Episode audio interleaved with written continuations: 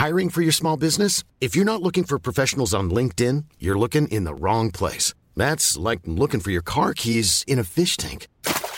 LinkedIn helps you hire professionals you can't find anywhere else, even those who aren't actively searching for a new job but might be open to the perfect role. In a given month, over 70% of LinkedIn users don't even visit other leading job sites. So start looking in the right place. With LinkedIn, you can hire professionals like a professional. Post your free job on linkedin.com slash people today. Bonjour à tous et bienvenue à l'heure des pros ce matin. Ce qui frappe en écoutant Emmanuel Macron hier soir, c'est l'impuissance que dégage le chef de l'État.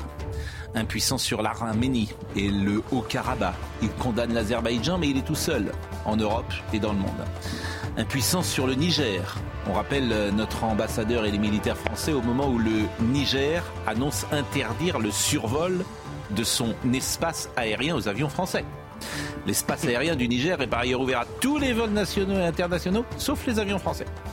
Impuissance sur le pouvoir d'achat. Emmanuel Macron annonce un chèque de 100 euros par an, 8 euros par mois pour les automobilistes. À ce niveau de déconnexion, on ne sait pas si on doit rire ou pleurer. Il dit aussi vouloir réunir les industriels pour qu'ils baissent leurs prix. Impuissance sur l'énergie, et notamment sur l'électrique. Le président annonce la fin du thermique, sauf que l'électrique n'est pas au point. Je croirais le président quand sa propre voiture, quand son cortège de sécurité, quand toutes les voitures qui l'accompagnent rouleront à l'électrique. Pourquoi croyez-vous que ce ne soit pas le cas? Parce qu'il craignent évidemment de tomber en panne. Alors évidemment, sur l'immigration, il a le mérite de dire une phrase claire et forte, la France ne peut pas accueillir toute la misère du monde. Michel Rocard l'a dit en 1989, il y a 34 ans. Bref, tout ça est parlotte, vœux pieux, communication. On feint de croire que c'est important, mais chacun devine que rien ne changera et pour cause, sur aucun des sujets, on n'a euh, pas ou on ne se donne pas les moyens. Il est 9h sur Maya Labidi. Le procès du complice présumé du terroriste de Magnanville débute aujourd'hui. En juin 2016, un couple de policiers était assassiné par un islamiste sous les yeux de leur enfant alors âgé de 3 ans.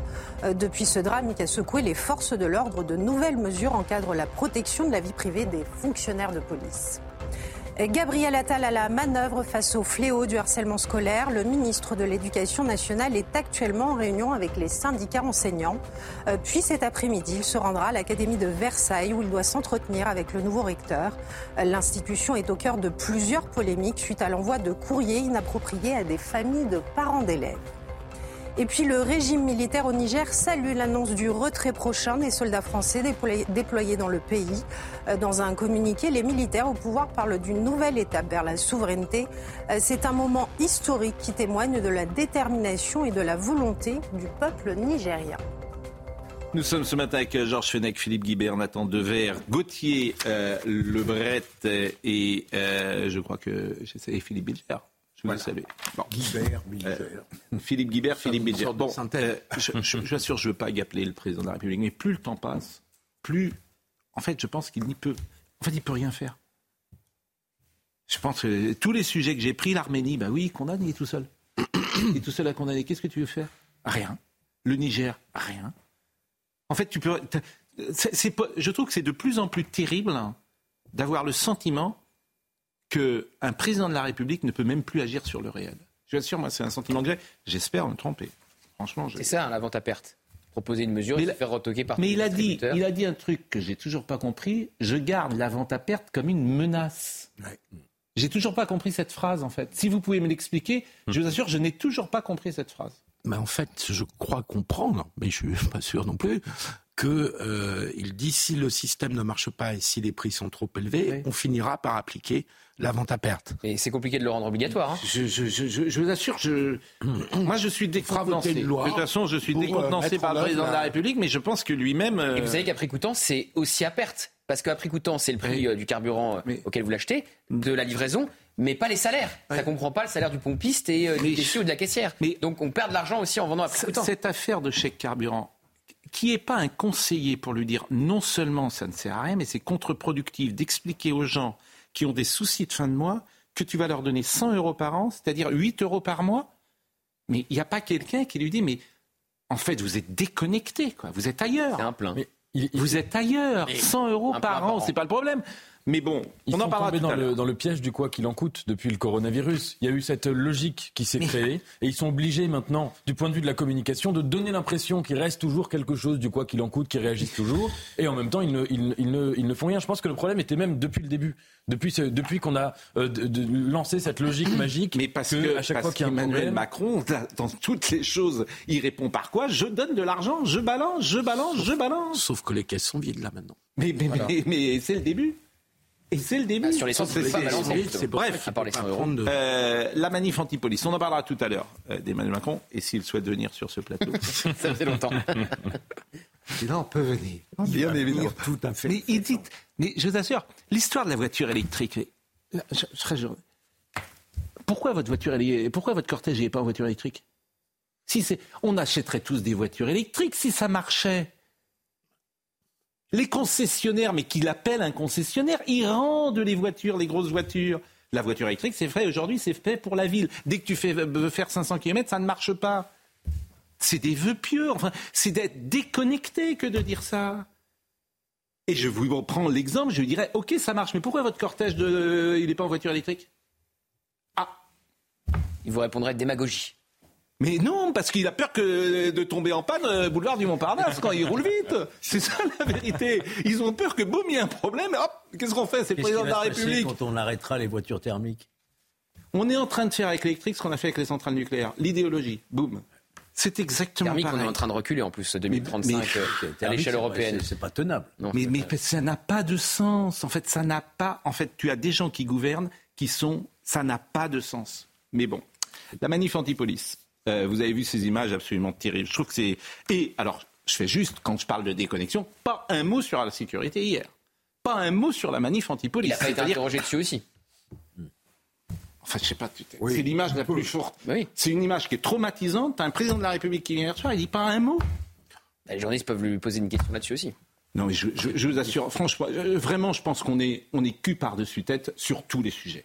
Voyons euh, cette manif, cette manif a été un bide. hein. Oui, mais, il peut- Mais vous avez vu la fois. Mais vous oui, avez on vu est cette piégé par les images. Cette- la manif a été Mais- mais- un bide. Bon, alors voyons euh, cette séquence. voyons cette séquence.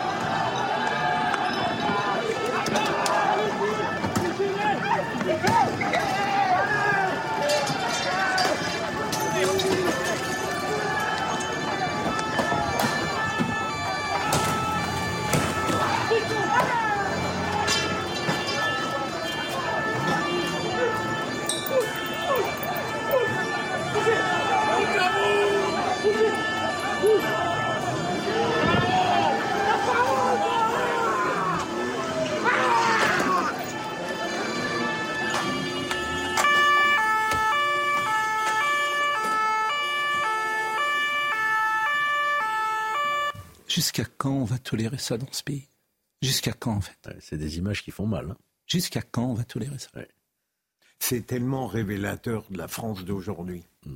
C'est, je l'avais pas vu hein, les images, mais c'est invraisemblable. C'est une honte.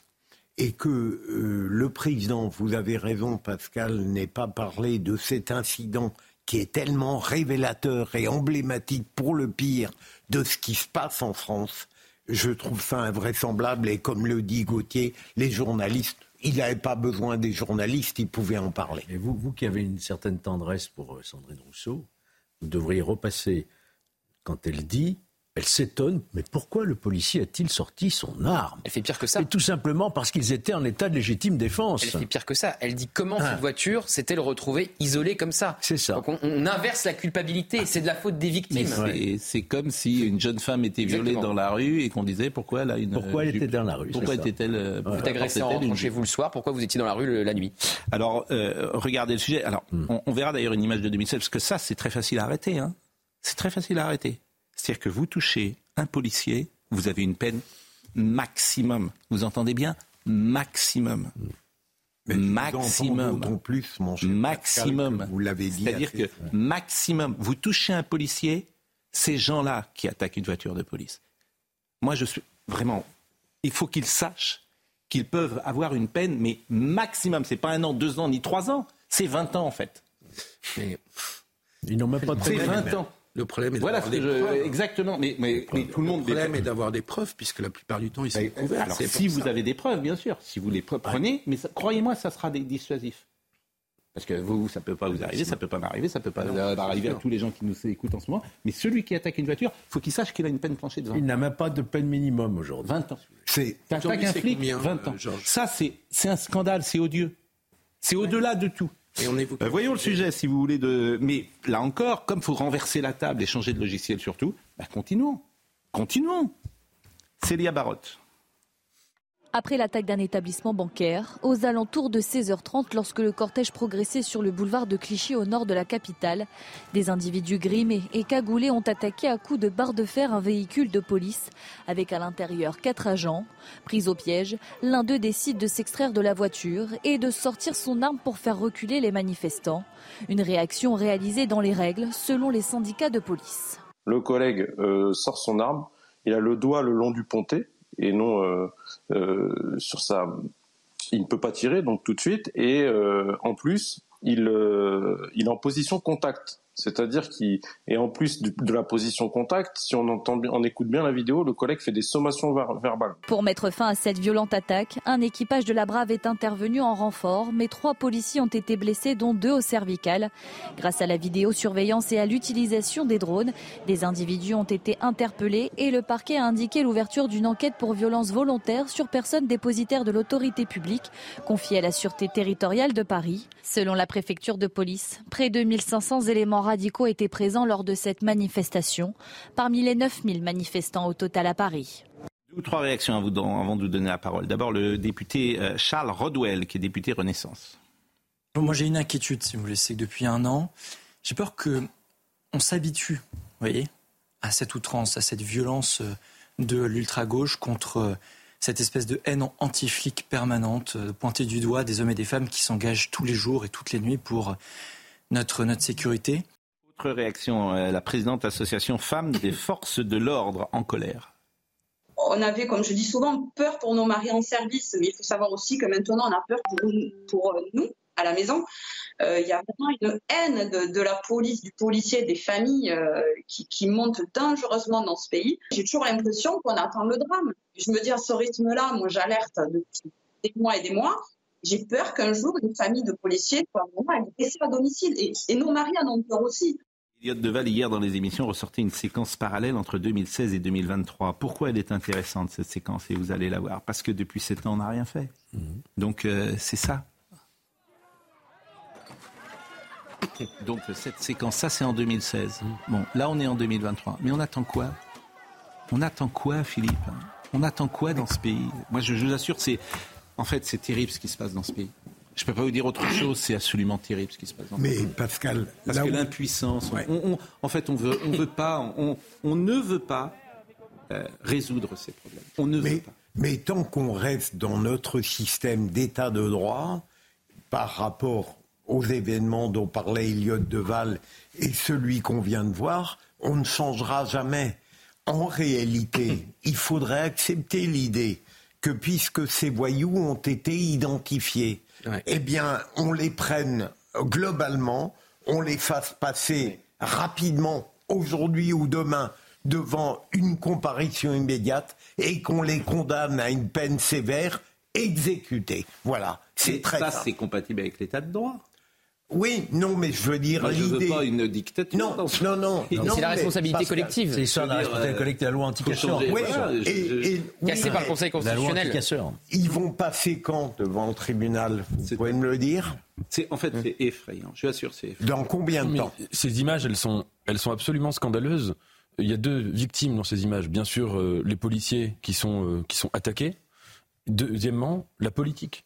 Dire, c'est quand même, et je suis d'accord avec vous sur un point, c'est que c'est insupportable de se dire que depuis une quinzaine d'années, on voit que dans les manifestations, il y a de plus en plus de groupuscules violents qui prennent de la place, une place importante. Ça veut dire que les Mais on cortèges leur de tête, laisse. et pas que en France, place. en Europe aussi. Mais on leur Euh, laisse. on les interdit Nathan, pas. on leur laisse prendre la place. on leur laisse, Puisqu'on ne, on les les, connaît. combat pas. On les connaît en plus. C'est ça qui, qui est ça. absolument incroyable. On les connaît. Il y, y a beaucoup, il y a plusieurs choses. Il y a un, c'est des, des- concrètement, c'est fichés, des les techniques aussi qui rendent extrêmement difficile euh, l'identification des individus euh, parce qu'à à partir du moment où les gens sont cagoulés, vous pouvez pas forcément toujours savoir qui a fait quoi exactement. Donc c'est pour ça aussi que souvent juridiquement ils s'en sortent. Mais deuxièmement, derrière, ce qu'il faut voir, c'est qu'il y a toute une théorie politique. Les gens qui agissent ainsi, ils agissent parce qu'ils sont persuadés que la seule chose qui fait porter une cause, c'est la violence, et que Mais si on n'est pas violent, on n'est pas entendu dans l'espace public. Vous pensez qu'il y a une cause, vous, Nathan Moi, je pense qu'au contraire, il y a une dilection pour la violence et pour le désordre. Je pense que parmi ces voyous qui s'en prennent à la voiture de police et aux policiers, il n'y a pas l'ombre d'une idéologie parfois. Ils veulent simplement... Ah, il y a une responsabilité derrière, politique Il y a une idéologie qui a été écrite dans un certain nombre de livres. Oui, Euh, euh, Je veux dire, le, le comité invisible, c'est pas tout à fait euh, le- le- la même chose que les, que les Black Blocs, mais en tout cas, c'est c'est des livres qui expliquent très très bien, euh, euh, clairement, explicitement, que selon eux, euh, la manifestation classique, c'est une manifestation qui est vouée à l'échec et qui fait pas de politique. Et deuxièmement, parmi les gens qui font ça, euh, quand il y a des arrestations, quand il y a des, des enquêtes journalistiques euh, qui travaillent sur eux, on voit bien que c'est des profils extrêmement euh, divers et que parfois c'est des gens qui ont fait de la politique avant de manière classique, enfin des manifestations classiques, et qui ont viré là-dedans. Donc il y a aussi quelque chose. Moi, je pense qu'il faut des lois dissuasives et qu'effectivement, qu'ils sachent que les peines encourues Ouais, sont tellement fortes que, croyez-moi, je pense qu'ils n'attaqueront pas euh, une voiture de police. Parce que quand il y, aura, il y en a un qui aura pris 20 ans, t'attaques une voiture de police, 20 ans. Malheureusement, Pascal, tout démontre que les peines ne dissuadent Eh oui, non, pas mais ça vous fait les. Non, c'est- ah bah, Ouais, alors, euh, attendez, là, ceux- ceux-là, oui. Alors. Les autres, non. Les... Il y a certains, je suis d'accord, mais ceux-là, oui, parce que ça, c'est, ils savent, ils sont en toute impunité. En fait, c'est des, c'est des révolutionnaires de, de salon. Il y a une solution Vous voyez, ceux juridique. qui sont là. Il y a une solution juridique dont on discutait hier soir, Georges, qui consiste à, euh, puisqu'on connaît leur identité, puisqu'ils sont là pour la plupart fichés S, si je me, me, me Absolument. trompe, euh, il y a une possibilité, en respectant ce qu'a dit le Conseil constitutionnel, d'interdire ces personnes de manifestation avec possibilité d'un recours juridictionnel. C'est ce que tu indiquais toi-même, Oui, Georges. parce que ça avait été retoqué par le Conseil Voilà, et le constitutionnel. recours juridictionnel permet de lever euh, la censure du Conseil constitutionnel. Absolument, mais pourquoi on ça le me fait semble, ça me semblerait beaucoup plus efficace que tous les autres discours parce que vous avez raison de dire que ça devrait, les peines devraient être plus sévères. Moi, je suis d'accord avec vous, mais sauf que on, on tombe toujours sur le problème de la preuve, puisque le principe des black blocs, c'est d'être couvert. pour ça Et donc c'est pour ça qu'on a beaucoup de difficultés. Pardon, Philippe, mais il faudra prévoir. Je sais bien, vous m'avez traité un peu de, de- d'arrière-garde hier, mais il faut prévoir un texte osé. pour J'aurais rétablir pas osé. une responsabilité du groupe collectif. Mais- Mais ça, c'est Ça s'appelait la loi anti-casseur. Mais ça, ça a été par le on Conseil constitutionnel. Sans arrêt. Mais le Conseil Ça- constitutionnel, on le dit sans arrêt. Non, ça, ça a été Non, appliqué en France. Oui, je Pas la responsabilité collective. Si, Non, ça a été appliqué à la loi anti-casseur. sais Elle a vécu, elle a été abrogée à l'arrivée de sais la gauche. au pouvoir, subvention Mitterrand, on a supprimé. C'était cette une loi. excellente loi. C'était une excellente loi. Tu as donné la solution juridique avec cette interdiction de manifester. Pourquoi tu vas chercher une loi anti-casseur qui a été l'objet y aura de toujours la question de la preuve. polémiques Il y aura toujours la question de la non, La dernière a été retoquée, hein. Non, l'interdiction de manifester. ne veut pas changer Non, On on peut ne pas- pas Je changer. viens de vous dire le contraire. L'individuation de la peine, c'est de majeur. on peut pas Le accuser Conseil un constitutionnel. Mais c'est euh, pas le Conseil constitutionnel. Bah si, sur la loi. Mais L'interdiction de manifester est la mesure la plus efficace Ce n'est pas Prise par le préfet. Ce n'est pas prise par le préfet. Avec la loi contrôle anti-casseur. juridictionnel. Et on est dans les. On n'en a pas parlé, La responsabilité politique est inefficace et arbitraire. Vous voulez pas l'entendre bah, là, non, Non, mais euh, en fait, moi, je le connais par cœur. Sur tous les sujets, je prends un témoin, les gens qui nous écoutent, sur Bah, tous je les vous sujets. prends un témoin, je suis la en train de dire France- le contraire, La Pascal. France est par terre. Sur tous les sujets, Philippe Guibert dit faut rien faire. Sur Mais- Mais non, mais c'est pas ça. Mais c'est que Pro, je là, il y a prends un témoin. il y avait parce que c'est moi, il y a Mais- Je vous prends un témoin. Je suis en train de vous dire qu'il y a moyen La loi d'empêcher. anticasseur est excellente. Non, elle a posé des problèmes si, dans les années si. 70. Elle est, elle Qu'est-ce était que vous excellente. allez chercher Mais qu'est-ce que tu fais au milieu d'un groupe casqué, armé de barres de fer Moi, j'ai une Si question. tu es dans ce groupe, tu es responsable. Voilà. Exactement. Vous allez chercher une loi qui a été l'objet de plein de polémiques dans les années 70, Enfin, qui a été supprimée pendant fascisme. 20 ans, Enfin, c'était été Pompidou pendant 20 Giscard. ans, sans aucune contestation et sans aucune remise en cause de la droite au pouvoir. Et vous allez chercher cette loi alors que vous avez un autre moyen beaucoup Mais plus Philippe, efficace. Votre démarche est idéologique, elle n'est pas C'est formidable. pragmatique. tout à Georges fait Pompidou et. Valéry Giscard d'Estaing n'étaient pas deux fascistes dangereux, que je Mais sache. Pourquoi ça a été aboli par François Mitterrand que Parce que, cette loi servait à prendre notamment des syndicalistes qui ne participaient pas, aux actions violentes, mais la loi anticasseur permettait d'arrêter tout le monde dans Mais- le coin. non. C'est ça la réalité. Je Il y a eu des tas de débats à la fin des années 70. C'est pas faux, c'est mais vrai, relisez c'est les vrai. journaux. C'est vrai qu'il y a eu des débats. Mais aujourd'hui, Ah on sait. Oui, pardon. Mais on n'a rien dit sur la France insoumise quand même, qui a organisé cette ça- manifestation et qui, avec un discours anti-police, participe à ce climat de Ah, violence. bah, ni sur le syndicat de la magistrature qui était Et, présent. et le, et le PC et le Parti Socialiste ont bien fait de pas y aller. Je pense qu'ils sont contents Ouais. ce matin de pas y être allés. Et qu'est-ce que vous voulez que je vous dise a été un bide. C'est quand même la bonne nouvelle, quand même. Oui, vous avez raison. C'est un bide, cette Je partage votre avis. Et, et je vous signale. Vous donc, avez a parfaitement raison. C'est une de manière de lire les choses. Vous La avez gauche est en parfaitement- train, là-dessus, il y a une gauche qui, re- qui revient à des positions qui étaient celles de la gauche traditionnelle, qui n'est pas d'être anti-police. Donc le PS et le PC renouent avec la eh ben, position Sauf qu'ils sont toujours puis dans le le- groupe NUPES. hein. Fabien Roussel qui s'est fait comparer à un collabo, peut-être qu'il va, ça va lui donner envie de partir pour de bon. Bon, écoutons euh, la loi qui encadre l'usage de l'arme, puisque vous l'avez dit, euh, c'est Sandrine Rousseau qui a remis en cause cet homme qui sort de sa ça. voiture euh, pour euh, mettre en joue avec euh, beaucoup de calme d'ailleurs cet homme. Il faut aussi le féliciter parce qu'il est de sang-froid. Euh, écoutez le sujet de Corentin Brio. un usage strictement réglementé depuis la loi du 28 février 2017. Dans l'exercice de leurs fonctions, et revêtus de leur uniforme ou des insignes extérieurs, les agents de la police nationale et les gendarmes peuvent faire usage de leurs armes lorsque des personnes armées menacent leur vie ou leur intégrité physique ou celle d'autrui. Autre possibilité, lorsqu'après deux sommations faites à haute voix, ils ne peuvent défendre autrement les lieux qu'ils occupent ou les personnes qui leur sont confiées. Toujours après deux sommations, lorsqu'ils ne peuvent arrêter, autrement que par l'usage des armes, des personnes qui cherchent à échapper à leur garde et qui sont susceptibles de perpétrer des violences dans leur fuite. Enfin, lorsqu'ils ne peuvent immobiliser, autrement que par l'usage des armes, des véhicules dont les conducteurs n'obtempèrent pas l'ordre d'arrêt. Une loi critiquée, car elle est soumise à interprétation. Avant 2017, l'usage de leurs armes par les policiers n'était régi par aucune loi particulière. Ils devaient démontrer qu'il s'agissait de légitime défense, ce qui n'est plus le cas aujourd'hui de réaction, évidemment. Le plus dommageable, nous dit par exemple Dominique Delamarre sur Twitter, dans cet attentat contre les policiers samedi et la présence du syndicat de la magistrature dans cette manifestation. Je n'ai lu aucune publication dénonçant ces actes par les magistrats. Je ne sais pas si euh, le syndicat peut communiquer. Mais le syndicat fait ce qu'il veut. Hein. Je suis sceptique sur le jugement rendu euh, prochainement. Bah, effectivement, il a raison. C'est-à-dire que si euh, le magistrat qui juge était lui-même dans cette manifestation. Mais imaginez, imaginez, contre les violences policières. Imaginez que ces magistrats du syndicat d'administrature soient amenés à juger bah, ceux qui ont agressé ce véhicule. C'est ce que Pascal que L'idée est importante qu'elle méritait d'être. Ça pose problème. Imaginez même que ce soit le magistrat qui juge ces. Hein ouais. bon. Vous m'avez devancé. Ah oui. Non, mais bon, qu'est-ce que vous voulez que je dise? C'est ça qui serait intéressant d'avoir. Mais je, je, vous assure, je. je, je je peux dire, je ouais. comprends le président de la République. Mais c'est à force de ne rien dire ou de dire tout et son contraire. Euh, bon.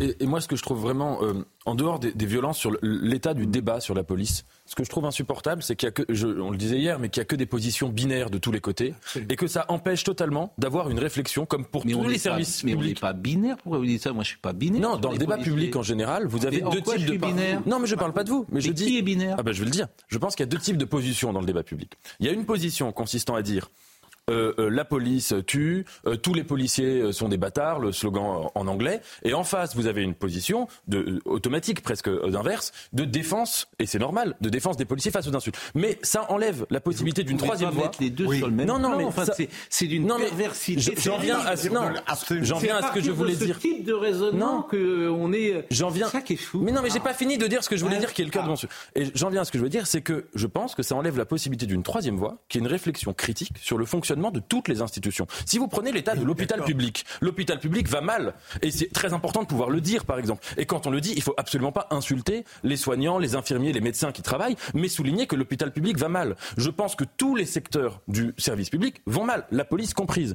et qu'on devrait avoir une réflexion critique avec les policiers, pas contre eux, pas en les insultant, mais avec eux, sur les conditions de leur travail, sur leur Mais rémunération, sur le lois, stress qui est le leur. La Et- loi du 28 février 2017, c'est après multe réflexion qu'on a voté cette loi. Oui, mais bien sûr, mais vous, vous avez bien vu que depuis, euh, le- les policiers eux-mêmes estiment qu'ils travaillent, que leurs conditions de travail ne Pas se sont une pas arrangées. pourquoi pas Donc je pense Hein. que c'est cette critique-là qui devrait mais- exister. Alors on va marquer une pause, mais si simplement on adaptait les règles du privé au public, parce que je le dis tous les matins, dans le privé, ça marche plutôt bien à la police. Mais dans plein de domaines, oui. Domaine d'excellence, domaine de, de compétitivité, domaine de travail, euh, domaine d'état d'esprit, bien sûr, oui. Ça s'appelle bien sûr. obligation de résultat. Je suis désolé de vous le dire, la réponse est oui. Euh, dans le privé. Je vois pas ce qu'apporte le privé euh, sur le problème de la police. Mais, non, mais je suis sans doute. euh, mais Il y a un aspect, par Obtus. exemple, c'est l'administratif. Mais les- non, ce que veut dire Pascal, c'est que l'État est en faillite sur ce domaine régalien. Il ne En réussit fait, dans sur une rien. entreprise, Hein. dans- les entreprises privées marchent, que je Ouais. sache, en France. Et si vous prenez le pre- l'exemple de l'hôpital. Mais vous savez, l'hôpital, euh, l'hôpital, vous savez, la PHP, il y a 40% d'administratifs à la PHP, première. Vous savez combien il y a d'administratifs à l'hôpital américain? Euh, mais il y, en a trois, a- il y en a trois fois moins. Comment vous expliquez ça, vous Il y a un hôpital privé, il y a trois fois moins d'administratifs, ça marche mieux. Comment vous expliquez ça Je ne l'explique pas. Bah, moi, je vais vous l'expliquer très rapidement. Les- je vais vous l'expliquer. C'est que les syndicats euh, Non, veulent euh, des emplois en plus et des fonctionnaires en plus, et que la gauche a cédé et a fait les 35 heures. Voilà Ah, bah, pourquoi l'hôpital public ne Ah, marche pas. En gros, Par contre, ce qu'a pas, fait grands la gauche, traits. ce qu'a pas fait la gauche et qui a mis le bazar, y compris technocratique, dans l'hôpital, c'est la tarification à l'acte, en voulant s'inspirer des méthodes du privé et des cliniques privées.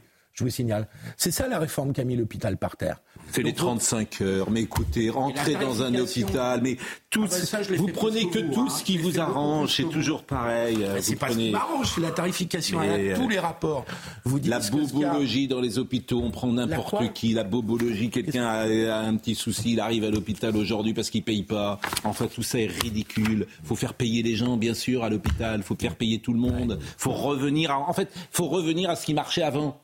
Oui, bah donc il faut retirer la tarification à l'acte. Donc, euh, mais, mais c'est- c'est- c'est lundi. C'est lundi. La pause. À tout de suite. Et 9h32, Somaya Labidi est là. L'État va augmenter sa principale dotation aux collectivités de 220 millions d'euros en 2024. Une annonce faite par la ministre déléguée Dominique Faure dans une interview à la Gazette des communes. Nous mobilisons 100 millions d'euros sur la dotation de solidarité rurale, euh, 90 millions sur la dotation de solidarité urbaine et 30 millions d'euros sur la dotation d'intercommunalité, a détaillé la ministre. Le président des stations-service dit non à la, vente du carburant à prix coûtant. Francis Pousse, qui était l'invité de CNews ce matin, explique que les stations traditionnelles emploient bien plus de salariés que les grandes surfaces. Conséquence, cette mesure n'est pas plus acceptable que celle de la vente à perte proposée par le gouvernement la semaine dernière. Et puis la Russie a mené une attaque massive contre la région d'Odessa dans le sud de l'Ukraine. Bilan, une civile a été blessée par une onde de choc et de nombreux dégâts sont à déplorer. De son côté, Moscou affirme avoir abattu plusieurs drones lancés par Kiev. Les forces russes ciblent régulièrement cette région du sud de l'Ukraine donnant sur la mer Noire, une zone qui abrite des infrastructures portuaires capitales pour le commerce maritime. J'allais dire, je salue euh, tous les juifs de France qui nous écoutent. Mais non. mais du coup. Parce que c'est qui pour aujourd'hui? Alors évidemment, je pense à eux, mais par définition, la télévision n'est pas allumée. La fête de Kippour a commencé hier soir au coucher du soleil et s'achèvera ce soir. Dans la religion juive, Yom Kippour est le jour de la repentance et de la réconciliation. C'est le jour le plus saint de l'année, qui vient après Rosh Hashanah. On aurait pu d'ailleurs, chaque année, je passe la célèbre séquence de Roger Hanin Il vient voir euh, celui qui a mis euh, sa famille en difficulté, qui s'appelle Pascal, qui est joué par Bernard Giraudot. Et il lui dit euh, T'as rien à craindre aujourd'hui.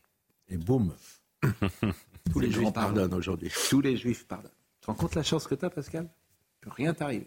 Puis à ce moment-là, il sort son flingue. Tous les juifs pardonnent sauf moi. et euh, c'est Raymond Betoun, évidemment, c'est une scène. Bon, la journée est passée à la synagogue, aujourd'hui souvent, où cinq offices se succèdent. Cette fête se caractérise par un jeûne de 25 heures, censé accompagner le fidèle dans l'expiation de ses fautes. Ce soir, le jeûne sera rompu et célébré avec un repas festif. Et la tradition prescrit également de ne pas travailler, de ne pas se laver, de ne pas avoir de relations sexuelles, de ne pas s'enduire euh, le corps de crème et de lotion et de ne pas porter des chaussures en cuir, de en fait de ne rien faire et même pas allumer la lumière. Donc euh, c'est une fête, c'est la fête la plus importante euh, de l'année. Euh, on va parler de Magnanville, puisque vous le savez, c'est aujourd'hui que va s'ouvrir euh, ce procès avec ces policiers qui avaient été tués. Il y a ce couple de policiers qui avaient été tués. Je vous propose de voir le sujet de Célia Barotte. Mise en examen et placé en détention provisoire depuis 2017, Mohamed Lamina Berrouz va être jugé pour complicité d'assassinat sur personne dépositaire de l'autorité publique, complicité de séquestration et association de malfaiteurs en relation avec une entreprise terroriste. À l'époque, la Rossi Abala avait publié cette vidéo de revendication depuis l'ordinateur du couple et l'ADN de Mohamed Lamina Berrouz a été retrouvé sur le repose-poignet de cet ordinateur. Pour l'accusation, il n'y a donc aucun doute sur sa culpabilité. Il n'y a aucune possibilité scientifique raisonnable que cet ADN soit arrivé autrement que par un contact direct. Euh, la théorie de la défense, qui, serait un transfert d'ADN, euh, est battue en brèche par les expertises. La était face à cet ordinateur dans cette maison aux côtés de la Rossi Abala et qu'il a participé à ce crime atroce. Du côté de la défense, cette trace d'ADN isolée n'est pas suffisante pour confirmer la présence de Mohamed Lamina Berrouz à Magnanville. Ça a été retrouvé sur l'ordinateur. Il n'y a aucun élément qui suggère que c'est lui qui l'a actionné. Il n'y a aucun élément qui suggère qu'il s'en serait lui-même lui servi. Et puis, tous les éléments euh, extrinsèques, euh, c'est notamment les différents témoignages de personnes qui étaient présentes, notamment dans le cadre de l'enquête de flagrance, où personne ne voit une deuxième personne, et de la même manière, personne ne voit aussi le véhicule de monsieur, de monsieur Abérouz. Mohamed Lamine Abérouz encourt la réclusion criminelle à perpétuité. Ses avocats vont plaider l'acquittement.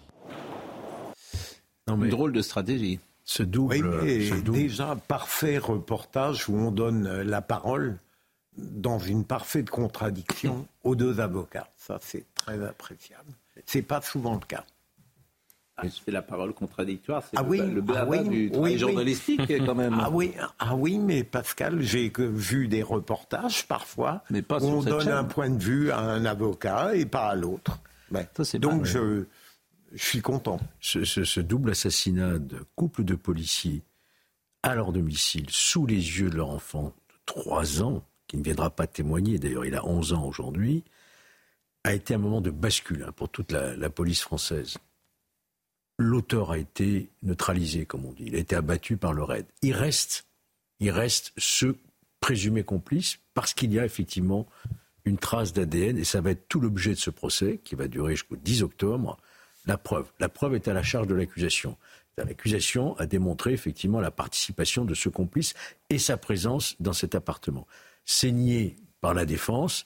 Maintenant, il faut s'en remettre, je dirais, à la sagesse des cinq magistrats de la Cour d'assises spécialisée qui vont devoir apprécier la valeur probante qui est rapportée par l'instruction.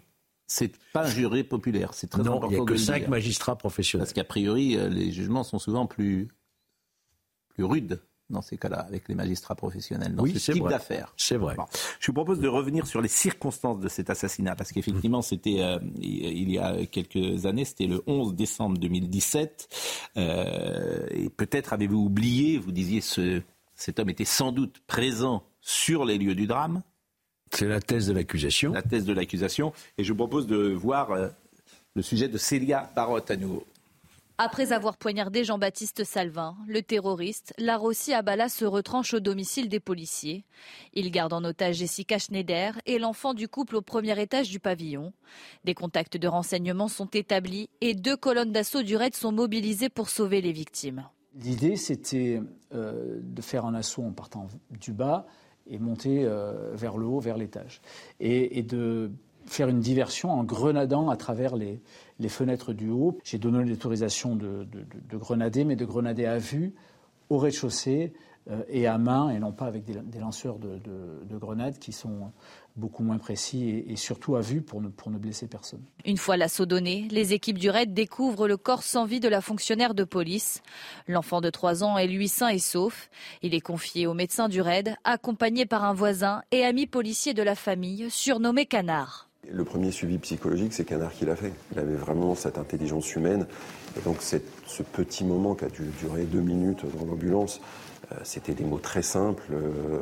Euh, enfin, il sort de l'enfer. Et de voir ce, petite tête blonde avec son petit sourire, c'est juste magique. Sept ans après, malgré ce procès, la famille de Jean-Baptiste Salvin est consciente qu'elle n'aura pas encore toutes les réponses à ses questions. Procès donc qui va être. Euh, Mais c'est vrai, cette atrocité a, créé un changement radical d'état d'esprit euh, chez les fonctionnaires de police qui ont vu euh, dans leur quotidienneté la plus intime le terrorisme euh, s'investir. Et à partir de là, ça a changé radicalement l'état d'esprit des fonctionnaires de police. C'est la première fois en France que des policiers ont été tués en dehors de leur service à leur domicile. D'où effectivement ce moment de bascule. Hmm. Et, Il faut se resituer dans le contexte. On est sept mois après les attentats du Bataclan. Et on est un mois avant l'attentat de Nice. On est dans une période où la France est particulièrement meurtrie par le terrorisme. Bon, on rappelle que des traces hmm. d'ADN de Mohamed Lamid Abérouz ont été retrouvées sur le repose-poignet de l'ordinateur du couple utilisé pour la revendication de l'assassinat des deux policiers. Et la défense. Ça prouve au moins qu'il était là. Non, non, la défense dit que. Oui, non, mais la défense, d'accord, j'ai entendu ce qu'elle a dit. Mais pour moi, euh, ça veut dire que euh, il y avait la présence. non, la, défense explique. La défense explique que d'abord les deux hommes se connaissaient très bien. Ils ont trouvé beaucoup d'ADN de cet individu dans le véhicule de l'auteur qui a été mm. abattu. Et ils disent c'est un ADN de contamination, ce qui théoriquement n'est pas impossible. C'est quoi un ADN de contamination? C'est-à-dire qu'un ADN va se balader, je dirais, transporter d'un endroit à un autre sans que ce soit l'individu en question. C'est-à-dire qu'il a laissé son ADN dans la voiture, par exemple, l'auteur. L'auteur a touché le siège, il a pris de l'ADN et il l'a emmené dans l'appartement. Voilà, c'est ça l'ADN. Une autre personne. C'est un ADN de transfert, en fait. Une personne qui prend ton ADN. Oui, par exemple, on se serre la main ce matin, tu as de l'ADN sur ta main, tu vas commettre un crime, hmm. on va venir me chercher. Pas. Mais encore une fois, laissons le débat se dérouler parce que l'accusation n'a pas que cet élément-là. Il y a d'autres éléments qui viennent se greffer. Euh, votre livre, euh, L'ensauvagement, est plutôt euh, aujourd'hui à un certain succès. Et alors? Ben, parce que j'étais plutôt gentil en vous disant ça. Le sujet est grave et dramatique, mais pour vous dire que ces sujets sont dans la société française. Mais je voulais vous montrer simplement une mère de famille qui a insulté et giflé un élève. Et ça participe évidemment, euh, dans cet ensauvagement et dans cette société. Alors, par rapport à ça, il y a toujours deux manières de penser. Soit on dit ça a toujours existé et il n'y avait pas des réseaux sociaux et on ne le savait pas. Puisque des parents ont giflé euh, des enfants qui harcelaient leur euh, fils ou leur fille? C'est ce qui va se passer là. Soit on dit c'est tout à fait nouveau dans la société française. Alors on en parle après avoir vu le sujet. à l'instant, c'est une mère donc qui a agressé un jeune écolier parce que ce jeune écolier harcelait sa fille, je crois. Nous sommes le mercredi 20 septembre, à la mi-journée à proximité d'un collège dans le Val-de-Marne. Une mère de famille interpelle un jeune adolescent de 10 ans, élève du même collège que son fils, et l'accuse d'avoir été violent avec lui. L'adolescent nie, la mère le gifle plusieurs fois, elle le force ensuite à se mettre à genoux. La maman commence à l'insulter et le menacer devant un groupe de personnes qui filment la scène. Elle oblige même son fils à gifler la victime. Je reviens, c'est moi qui te malmène devant tout le collège. La femme est interpellée le lendemain, après qu'une plainte ait été déposée à son encontre par les parents pour violence sur mineur de 15 ans, provocation directe d'un mineur à commettre un délit et injure raciale. La mère de famille est inconnue des services de police. Évidemment qu'on ne se fait pas justice soi-même. Hein. Mmh. À ma connaissance, c'est la première fois qu'on voit une telle péripétie se produire. Mais elles vont s'aggraver à partir du moment où il y a une multitude de transgressions, d'indélicatesses qui sont commises sans être euh, non seulement connues, poursuivies, condamnées, de plus en plus, on va voir des actes de cette nature. Ce que vous dites est dangereux. Ce que vous êtes en train de me dire, c'est que les gens vont se faire justice parce ah ben la justice. C'est une euh, évidence. Mais on le constate tous les jours. Ce qui est choquant, moi, ce qui est choquant, c'est la préméditation, la mise en scène de cette femme. Elle agit, euh, elle La perd, scène elle perd ses, ses esprits, mais elle agit avec sang-froid, avec une humiliation. Je suis d'accord On met le, le gamin à genoux devant tout le monde, on lui enlève ses lunettes, Ouais, ouais. on le gifle. C'est ça qui. C'est-à-dire, On voit qu'il y a dé- un déroulement.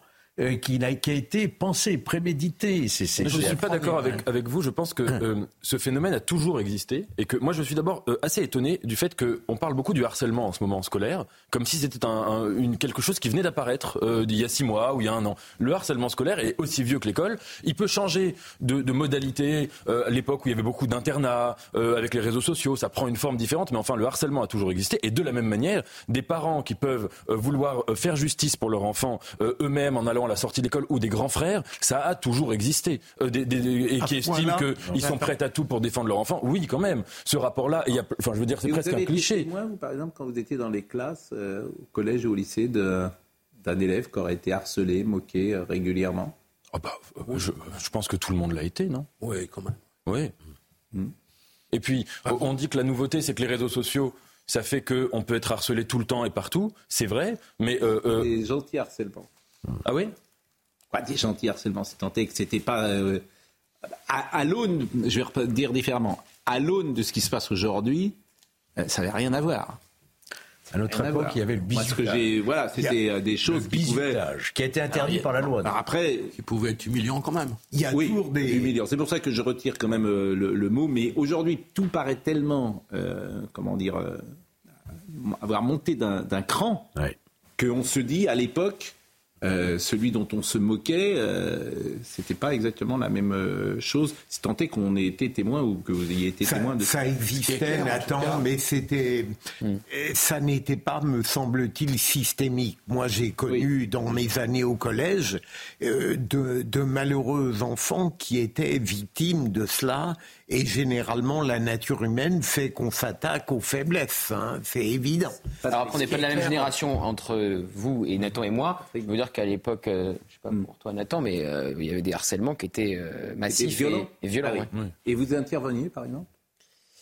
Mais moi, j'ai été victime de harcèlement. Mais donc, euh, moi, j'ai pas, je suis pas intervenu euh, pour d'autres. mais moi, j'en ai été victime deux fois. Ouais. J'ai pas, après, je vais pas m'étendre parce que c'est pas grave. Mais voilà, Enfin, c'est pas grave, c'est plus grave. C'est à moi, j'ai pas envie de me replonger là-dedans. Mais j'ai été victime deux fois de harcèlement. Vous aviez quel âge? Bah, il y a une fois, c'était en primaire, donc j'étais en sixième, et l'autre fois, ou en CM2 plutôt, parce que j'étais en Belgique, donc j'essayais de faire l'équivalent dans ma tête, puisque c'était des systèmes belges. Et l'autre fois, bah, c'était au collège, quoi. Et euh, Bah, j'en suis sorti vivant. Hein, non, mais voilà. pour quelle raison, à votre avis? Parce que Pour quelle raison euh, Trop brillant. Non, la première fois, mais parce que vous, vous c'est c'est des effets de bande aussi, vous vous retrouvez. euh, ce, qui est, ce qui est horrible dans le harcèlement, c'est la solitude, en fait. C'est vous êtes isolé, vous vous retrouvez sans personne. Et le harcèlement se fait souvent en bande. Mais à votre avis, pourquoi? Oui. Pourquoi? Je sais pas pourquoi. Parce que vous vous retrouvez dans une bande, euh, Vous face un à une peu bande. plus doué, peut-être? Non, je pense pas. non. Pas, pas en Un petit CM2. peu, ouais. Pas en CM2, non. Euh, moi, ce qui me frappe Ça serait trop simple comme explication. Ce qui me frappe beaucoup dans la discussion, est-ce que ça a évolué ou pas, c'est que la scène que vous nous avez montrée, elle est mise en scène pour les réseaux sociaux. C'est-à-dire que, que des parents. Mais c'est pas la mère qui la met en scène. Oui, C'est parents- des, des témoins. Ça, c'est. les- D'accord, Là, je suis pas. ça sur la place publique quasiment, et euh, avec euh, avec mise en garde, etc. Que des parents aient un réflexe de mettre une baffe à un gamin qui a fait du mal à leur enfant, ça existe depuis, je pense, la nuit des temps. En revanche, ça, ce qu'on a vu, je crois que c'est vraiment lié à l'époque où tout est visible, où tout devient visible et où il y a des réseaux sociaux qui contribuent quand même à, à ce qu'on a appelé la décivilisation de notre de notre société, parce que on peut comprendre une réaction d'un parent. Je trouve que là, ce qu'a fait la, la mère est pas bien. oui. C'est pas bien et c'est une logique effectivement de vengeance personnelle qui dont la logique est dangereuse si on va Bien au bout. hein. Je sais pas, euh, on a quand même. Moi, j'ai souvent entendu des gens dire si mon fils ou si ma fille euh, subissait euh, un harcèlement à l'école, alors c'est une hypothèse de pensée, alors là je peux vous dire que euh, je m'en occuperais personnellement. C'est quand même, je pense si on faisait un sondage d'ailleurs auprès des parents en France, beaucoup qui diraient qu'ils feraient ça dans la même situation. C'est pour ça je pense que, que vraiment il faut, ce serait une erreur. Oui mais c'est la mise en scène. C'est la mise en scène. Voilà, là elle l'humilie en plus, elle le fait voilà. elle-même est agitée par la réaction, une passion triste. De, de, se dire à quelqu'un mm. qui fait mal à mon gosse, je vais m'en occuper. Ça, c'est une réaction humaine. Mais là, ça, c'est autre chose. Une forme de. Bon, en tout cas, cette dame euh, a été interpellée jeudi à Boissy-Saint-Leger. Elle est accusée donc d'avoir giflé la veille un adolescent de 15 ans. Euh, une enquête a été ouverte au commissariat. Euh, une plainte donc a été déposée. C'est une femme de 40 ans. Elle sera jugée le 22 décembre au tribunal correctionnel de Créteil. Donc, et cette scène que vous avez vue tout à l'heure, elle s'est déroulée mercredi, comme on le disait, à proximité du collège Blaise Sandrard. Voilà ce qu'on pouvait dire euh, sur euh, cette euh, actualité ce matin. On va parler d'Emmanuel Macron après la pause. Je disais tout à l'heure, d'abord c'était pas prévu, Gauthier Lebret. Non, il fallait faire un autosatisfait vous vous rendez compte On a reçu le roi, ça s'est bien passé. On a reçu le pape, ça s'est bien passé. On reçoit la Coupe du Monde, ça se passe bien. on jure que ça va bien se passer dans quelques mois pour les JO. Vous vous rendez compte où on en est On en est, mais je vous assure, où on en est, on en est à ce qu'un président de la République euh, prennent la parole à 20h pour dire on a reçu le pape, ça s'est bien passé, on a reçu Charles III, ça s'est bien passé. Vous vous rendez compte Et pour promettre que ça va bien se passer pour les JO. Euh, non mais c'est quand même heureusement que ça se passe bien. D'ailleurs, vous avez vu, il n'a pas répondu à la première question des journalistes pour faire cet auto-satisfecit. Oui, bien sûr, et il n'a pas dit un mot sur, euh, je le répète, sur la police. Alors c'est vrai qu'il n'a peut-être pas été interrogé, mais il aurait pu commencer de la même manière en disant écoutez, avant je voudrais quand même penser à ces policiers qui ont été pris à partie, etc c'eût été euh, une autre manière, parce qu'en fait, il dit ce qu'il veut, le président de la République, quand il parle. Euh, il dit ce qu'il veut, mais... parler euh, de quelque chose, il en parle. Sans doute que d'autres journalistes auraient interrogé le président sur cette séquence. Pu l'évoquer, voilà. absolument. Et, oui. surtout pour parler de, pouvoir d'achat. Ouais. C'était ça. Et, vous retenez quoi? Non, je, vous avez raison. Vous avez raison de dire que la mesure qu'il a oui, 8 euros. 8 euros par et le prix coûtant. Et attention, et puis au nouveau revers, si les distributeurs redisent non au prix coûtant, comme ils ont dit non à la vente à perte. Pour moi, je garde la menace de la vente à perte. Mais la menace, j'ai toujours pas compris. Mais je pense que n'importe quel président de la République serait dans la même contradiction et la même impuissance aujourd'hui. Oui, je ne pense pas que ça soit loyer. Mais, mais, je suis, pardon. mais je suis plutôt d'accord avec vous, puisque les mêmes causes produisent les mêmes effets. C'est pour ça qu'il faut renverser la table, en fait, et il faut tout changer. Oui, mais renverser la table quand vous n'avez plus d'argent dans les caisses, que vous en avez dépensé. Ah bon, donc il faut rien faire alors. Moi, ce que j'ai oh, ben, retenu, la seule vraie information, d'ailleurs, c'est le repli de la France du Niger. Mais bien sûr. J'ai pas pu m'empêcher de penser aux plus de 50 militaires qui sont morts pour, le, pour cette opération hein. On va marquer une pause, mais hum. et, je rappelle tout à l'heure que euh, pour tout conclure sur ce qui se passe au Niger, l'espace aérien du Niger est fermé aux seuls avions français. Hum. C'est-à-dire qu'ils ont rouvert l'espace aérien qui était fermé depuis un mois. Tous les vols commerciaux de la Terre peuvent survoler le Niger, sauf la France très important. Ça, serait bien de parler de l'hypocrisie européenne sur l'Arménie aussi. mais, Parce que où, était Ursula von der Leyen il y a un an Mais bien, mais, en Azerbaïdjan, il est sincère, pour signer un deal euh, sur le gaz. Il est sincère, le président de la République, quand il dit l'Arménie. Mais il peut, il peut rien faire, il est tout seul. Il est tout seul. Bah, il faut remarquer sur l'Arménie qu'il n'y a pas une grande émotion. Euh, euh, le président a, tenu les propos qu'il a tenus, mm. mais je veux dire, euh, il, pourrait y avoir quand même plus d'émotion sur ce qui se passe en Arménie. Et tout le monde est indigné de ce qui se mm. passe de la guerre en Ukraine, mais il y a un petit peu une forme de poids de mesure. Bon, la pause, on revient tout de suite. à tout de suite, à tout de suite. C'est les mêmes causes qui sont à l'œuvre. Walk Fiction, comment l'idéologie change nos films et nos séries. Et ça nous fait plaisir que euh, vous soyez avec nous. Alors évidemment sur les réseaux sociaux, vous l'avez peut-être vu, j'ai vu. Parfois je dis que les livres que nous recevons euh, ne seront pas euh, reçus sur le service public. Vous, vous avez été reçus sur France Inter. J'invite tout le monde, j'invite tout le monde à voir cette, j'allais dire l'interrogatoire. En tout cas la manière dont vous avez été interrogé. Comment ça s'est passé d'ailleurs après? On verra peut-être un extrait de l'heure, mais ça vous a surpris? C'était très particulier. Au début, j'ai pas très bien compris. Euh, j'étais face à trois euh, journalistes, enfin trois militantes euh, plutôt, et j'avais l'impression d'être sur Mediapart TV où c'était vraiment mon procès. elles avaient manifestement pas, lu le livre, elles caricaturaient mon propos tout le temps, et, si j'avais écrit un livre sur l'hétéropatriarcat ou je ne sais quoi, on m'aurait déroulé le tapis rouge, elles auraient été d'accord avec moi. Mais là, comme c'était un livre vaguement pas de gauche, Euh, effectivement, ça, ça, ça elles n'ont pas supporté. C'est vaguement. Et, euh, Bon. Bon. Vous êtes né en 97, vous êtes diplômé de l'université de Cambridge en économie et d'HEC. Donc vous avez tous les défauts pour France Inter, bien évidemment. Et euh, vous avez fondé le blog La Gazette de l'étudiant, un blog satirique dans lequel euh, vous écrivez encore, je crois, en 2023. Hein, et dont la page Facebook compte euh, 50 000 abonnés et vous avez une critique euh, sévère du wokisme, on en parlera tout à l'heure. Il est 10 heures et alors, c'est une demande souvent des uns et des autres, les gens nous disent mais vous parlez que des choses qui vont mal. C'est un peu le principe, effectivement, du journaliste qui rapporte les trains qui ne n'arrivent pas. Voilà. Et donc, idée, le journal des bonnes nouvelles. Et ça sera tous les jours à 10 heures. Bon, je ne sais pas si ça va être long ou pas. Le journal des bonnes nouvelles. Que des bonnes nouvelles. Avec Mathieu. Devez. C'est génial.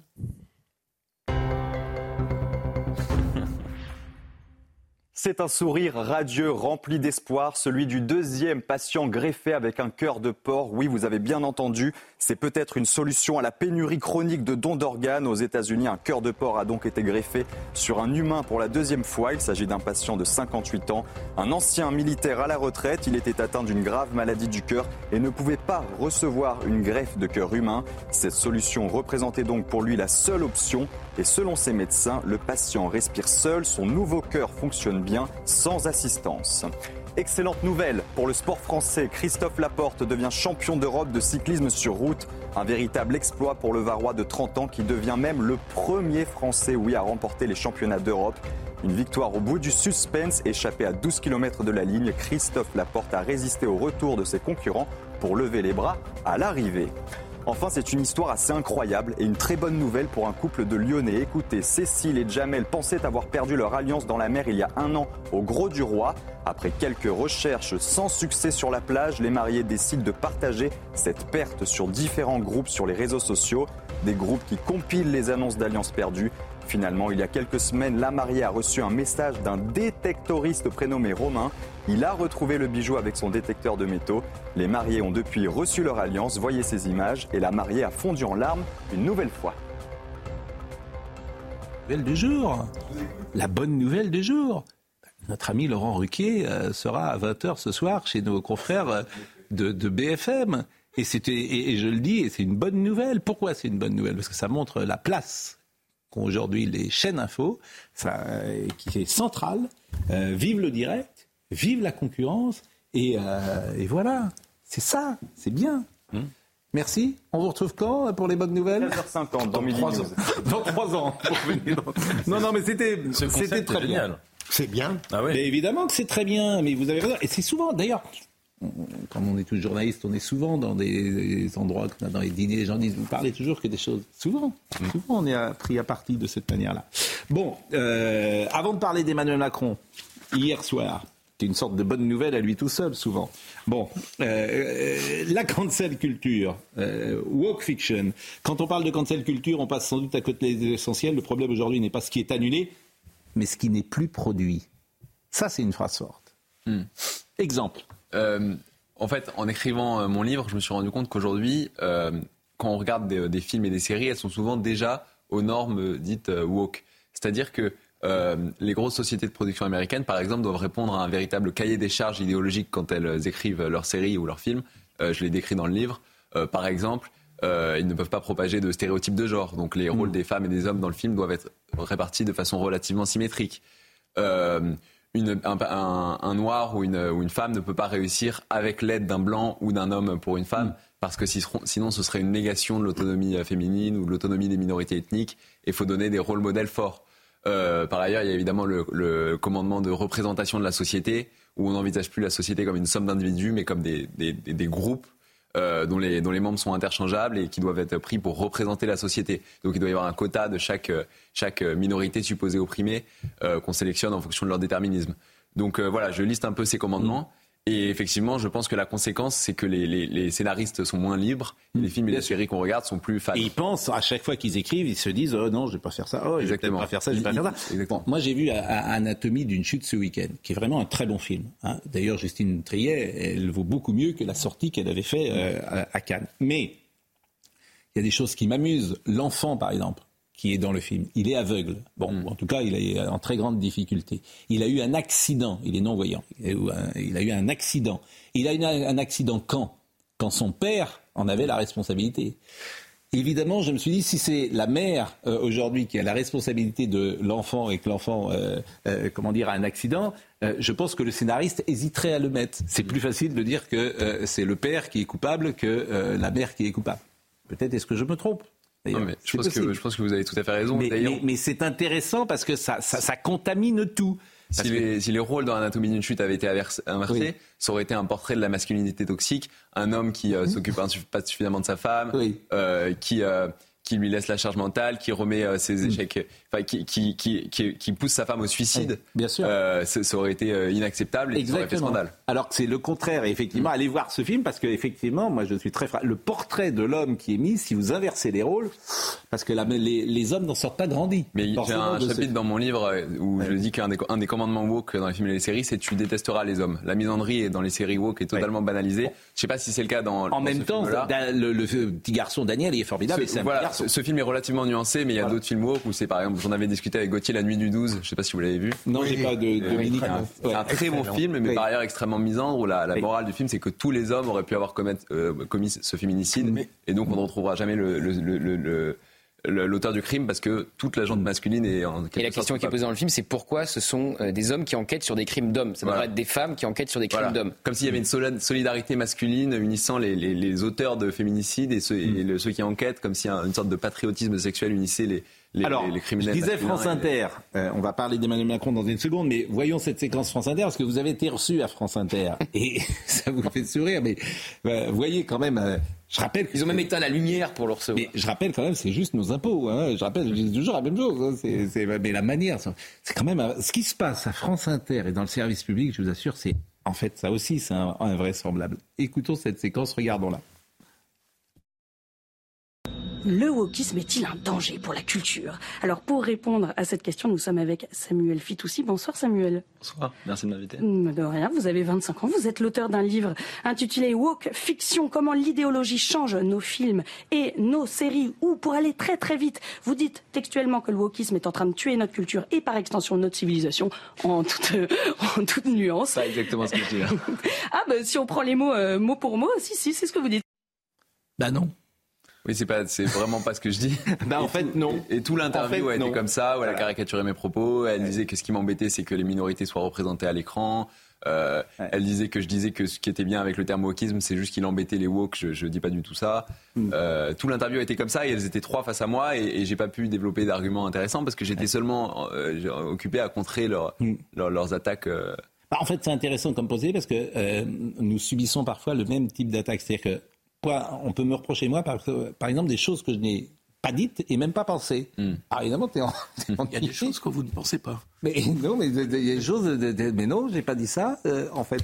Bon, Emmanuel Macron. Est-ce que vous avez fait une étude des séries télé service public Parce que c'est complètement le cahier des charges que vous décrivez. Le, le- les- les- les- le service public, c'est ceux qui produisent les séries peut-être les plus woke, paradoxalement. France TV Slash, on en parle peu parce que c'est la filiale internet de France Télévisions et ça éduque vraiment la jeunesse d'aujourd'hui et ça penche euh, vraiment à l'extrême gauche et ça n'a pas l'air de choquer qui que soit outre mesure à part peut-être sur J'adore ces petites séries de gauche comme ça. Vous regardez ça le soir, si vous endormez, le monde est beau, euh, la domination va être euh, éliminée.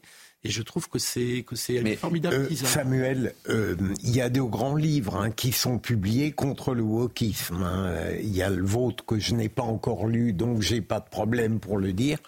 Euh, et Sylvie Pérez également. Euh, Est-ce que vous pouvez m'indiquer qu'est-ce qui distingue euh, Vous dites euh, woke fiction? Est-ce que euh, quel est le départ que vous faites entre la perversion wokiste et la liberté illimitée de l'imagination? Je veux dire, qu'est-ce qui permet de dire, à partir d'une série, que c'est le wokisme et pas autre chose? Je pense qu'il y a certains critères euh, qui peuvent dire qu'une série, qui peuvent nous faire dire qu'une série est woke. Par exemple, dans une série woke, le- la, la représentation qui est faite de l'Occident ne correspond pas à celle forcément qu'on connaît. C'est-à-dire que systématiquement, par exemple, les minorités ethniques sont victimes de discrimination euh, tout le temps, Euh, comme si euh, l'Occident était un enfer euh, misogyne et raciste. Euh, ça, on peut dire que c'est woke parce que évidemment la discrimination et la misogynie existent encore, mais c'est pas forcément systémique, niché dans chacune de nos interactions sociales. Quand vous regardez une série extrêmement woke, euh, c'est le cas. Euh, par ailleurs, en fait, le, le, le, c'est toujours ça. C'est la, la, la, réalité est déformée parce qu'on pense à la phrase de Delphine Ernotte. On ne représente pas la, la France telle qu'on voudrait qu'elle euh, telle qu'elle est, mais telle qu'on voudrait qu'elle soit. Donc, par exemple, okay. il porte à l'écran un monde euh, où euh, les femmes et les hommes se comportent de la même manière, ce qui dans la réalité n'est pas exactement le cas. Donc voilà, c'est ce critère. Non, mais c'est vrai que. Mais je pense que. On, je ne vais pas dire qu'on est à la fin, peut-être, mais les gens ne sont pas dupes. Mais faut, les gens décodent. Une dernière chose pour revenir sur ouais, parce que ce que qu'on parle sur France Télé. Oui. Une chose dont personne ne parle, c'est que le directeur des contenus de France, de France oui. Télévisions, c'est Stéphane Sidbon Gomez ancien militant d'extrême gauche, mais directeur de la campagne d'Eva Joly. Ce qui est quand même, imaginez si c'était un... un militant d'extrême gauche. Bah, il a un ancien engagement d'extrême gauche. Mais si. Imaginez si c'était un ancien mais militant. Pourquoi vous dites non si. Parce que je le connais. Parce que mais vous le connaissez. Mais enfin, il est il... conseiller de, il est brillant. De, de la. C'est un homme extrêmement brillant. Il est peut-être brillant. Il est peut-être brillant, mais, mais, mais, dans l'autre sens. d'extrême gauche, il a été écologiste. Écolo. Mais ne mettons pas tout le monde à l'extrême gauche. Ça choquerait à juste titre que quelqu'un avec un engagement politique passé euh, bien ancré à droite, soit directeur des contenus de, de France Télévisions, à la tête oh, d'une équipe de plusieurs centaines le... de personnes et d'une enveloppe ouais, de plusieurs centaines de millions d'euros. Des gens qui ont eu des engagements politiques dans d'autres vies, ça existe de Mais dites-moi, Eva Jolie, vous la mettez où? Je sais pas où, je, je, ne sais plus où elle est d'ailleurs. Bon, il a juste dirigé euh, la campagne d'Eva Jolie euh, en ah oui, présidentielle. Elle n'est pas extrême gauche, Eva Jolie Non. Non. Non, ah elle est écologiste. Elle, elle est pas Arrêtez de mettre tout le monde à Non, mais, mais pour moi, elle est extrême gauche. Pascal, vous, vous, mais, vous acceptez plus. Mais, mais, elle, vous, mais vous pour moi, elle est extrême gauche. Plus. C'est tout. Je vous le dis comme je le pense. Bah, elle est extrême gauche. Alors, Eva donc l'extrême droite n'existe pas, parce que, non. Euh, mais l'extrême gauche, euh, tout le monde est d'extrême gauche. Oui. À, à, la, à, la, gauche d'Emmanuel oui. Macron, tout le monde est d'extrême gauche. Je trouve que c'est une définition un peu Non, mais qu'est-ce que vous voulez je vous dise Il a raison. Vous imaginez, de la même manière que j'ai parlé de Nicolas Demorand, qui présente la matinale de France Inter et un ancien de Libération, celui qui dirige les programmes de France Télévisions et dirigeait la campagne d'Eva Joly en 2012. Ouais. Enfin, vous, vous, vous imaginez si c'était oui, le directeur. de... quelqu'un d'extrême gauche. Je... C'était le point. Allez. Hein. Oui. Allez.